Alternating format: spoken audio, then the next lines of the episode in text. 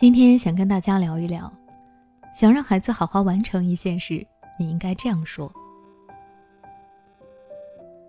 我们经常听到一些家长抱怨孩子太难使唤，让他做一件事情比登天还难。也有家长来找我咨询，让孩子主动帮忙做事情的办法。对于让孩子做事，我想说，其实不难，只是很多家长没有用好方法，那么孩子自然不会想要行动起来。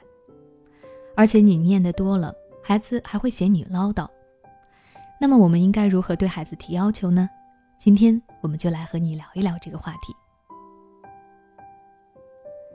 心理学家查尔迪尼曾经做过这样一个心理实验。他在给慈善机构募捐的时候，先对前部分人说，捐款数额不怕少，哪怕1分钱也好。而对后部分人就没有说这样的话。最后统计捐款结果发现，前者募捐到的财物是后者的2倍多，而这种现象就被称为登楼梯效应。在心理学家看来，相比于复杂困难的目标，人们往往更愿意接受那些简单容易达到的目标。放在要求孩子做事的问题上来说，就是你先提出一些孩子更愿意接受的要求，再来一步步提高你的要求，这样孩子就会比较愿意去行动。其实学校老师在教孩子的时候就有利用登楼梯效应，比如老师的目标是希望孩子们的写作水平能够提高，一开始他只是要求学生们把字写在方格里，而第2次写作的时候就会开始要求学生们自己要注意标点符号，接着再来要求孩子不要有错别字。虽然要求一次次的提高，但是因为拆分的每个目标都容易达到，所以学生们愿意去写，写作水平也在不知不觉中得到了明显的提高。如果老师一开始对孩子提出各种的要求，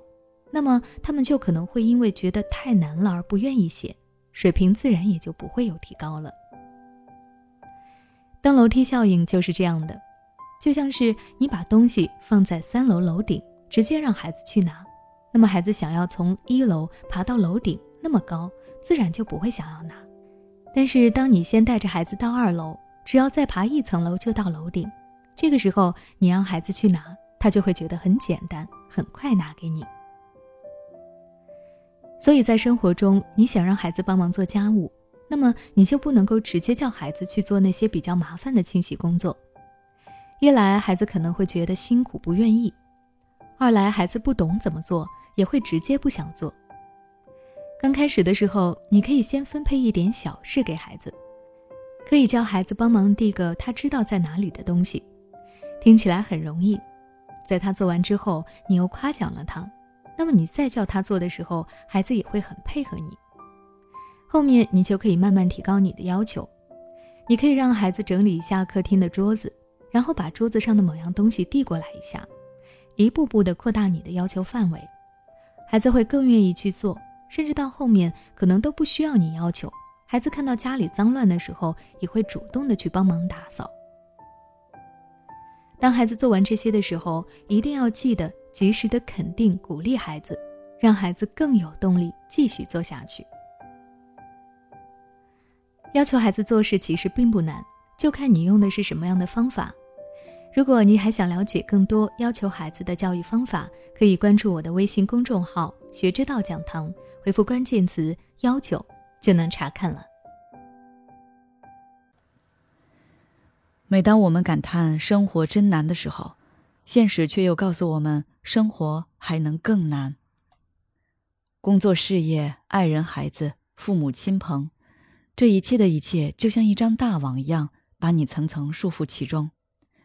你经历了疲惫、辛苦、无奈，还有悲痛。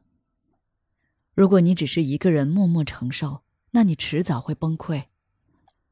心灵时空组建了专业的心理救援队，每位咨询师都拥有超过20年以上的咨询经验，